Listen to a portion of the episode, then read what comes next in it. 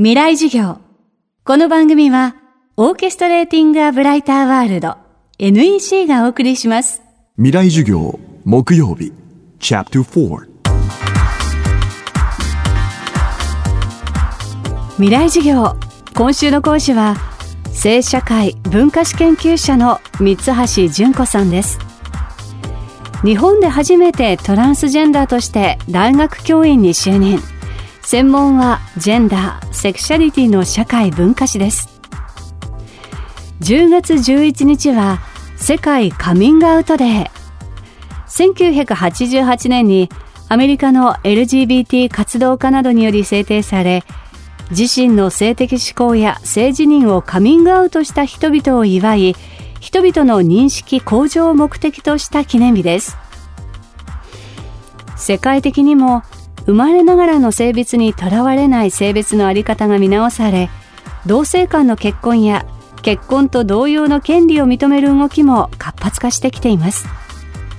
また、三橋さんは、性同一性障害という言葉についても意義を唱え続けてきました。未来授業4時間目、テーマは、セクシャルマイノリティが生きやすい社会。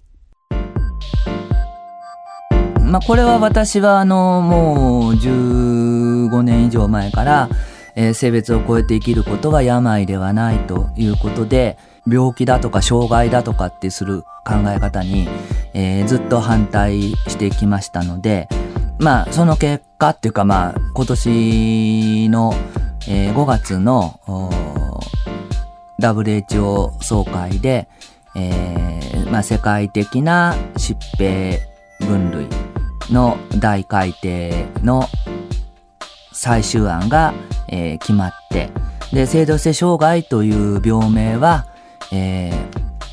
消えるということがもう確定的になりましたので、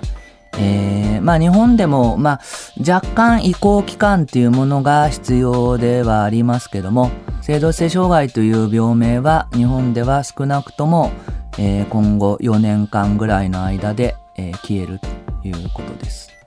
同性愛が、えー以前は精神疾患だとされていて、病気だとされていたのが、えー精神疾患ではないという形で、えーなったのが前回の大改定で、それが1990年なんですね。で、それは、あの、1970年代ぐらいから欧米の同性愛者が、えー自分たちは病気じゃないという形で活動してきた成果が、やっと1990年に達成された。で、そういう大きなパラダイムの変化が、まあ今、やっとトランスジェンダーっていうか性別移行に関しても、えー流れが来たということです。2015年4月、日本初の同性パートナー条例が渋谷区で可決されて以来、日本でいくつかの市区町村で実施されるようになりましたが、いずれも条例や要項での実施で、まだ法的整備や受け入れ体制が進んでいないことも大きな課題です。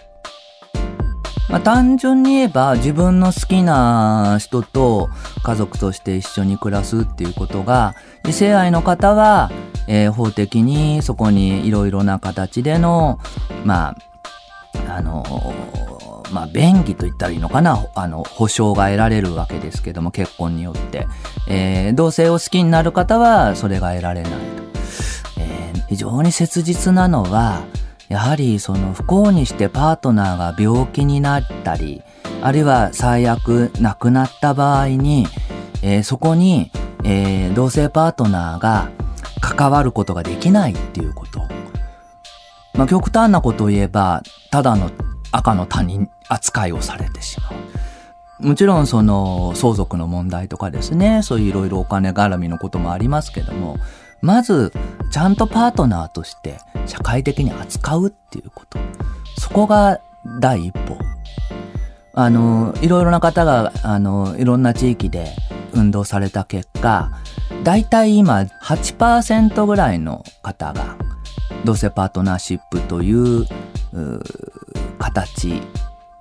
を認められる状況になってるんですね。まあ、東京だと、えー現状渋谷区世田谷区そして、えーこの夏に中野区、えー、そこに住み替えなきゃいけないっていうのも随分変な話でしてね。まあ国が動いてくれれば一番話は早いんです。21世紀の日本っていうのは残念ながらもう人口減少社会でになるのはもう決定的です。今更ちょっとどうにもならないと。で、そういう中で、この人はダメだ、こういう人はダメだって言ってられる状況ではなくなると思うんですね。で、そういう社会の中で、セクシャルマイノリティはダメだとか、えー、外国人はダメだとかって言ってたら、元も子もなくなるんじゃないかと、私は、あの、考えてます。あの、むしろだから、えー、日本を大事にすんなら、セクシャルマイノリティをちゃんと社会の中で受け入れた方がわざと言いますけど、生産的ですよということです。未来授業、今週は、性社会文化史研究者の三橋純子さんの授業をお届けしました。今日のテーマは、セクシャルマイノリティが生きやすい社会でした。三橋さんの新著、新宿聖なる街の歴史地理は、朝日選書から出版されています。未来授業来週は映画カメラを止めるなを監督された上田慎一郎さんの授業をお届けします。未来授業。この番組はオーケストレーティングアブライターワールド NEC がお送りしました。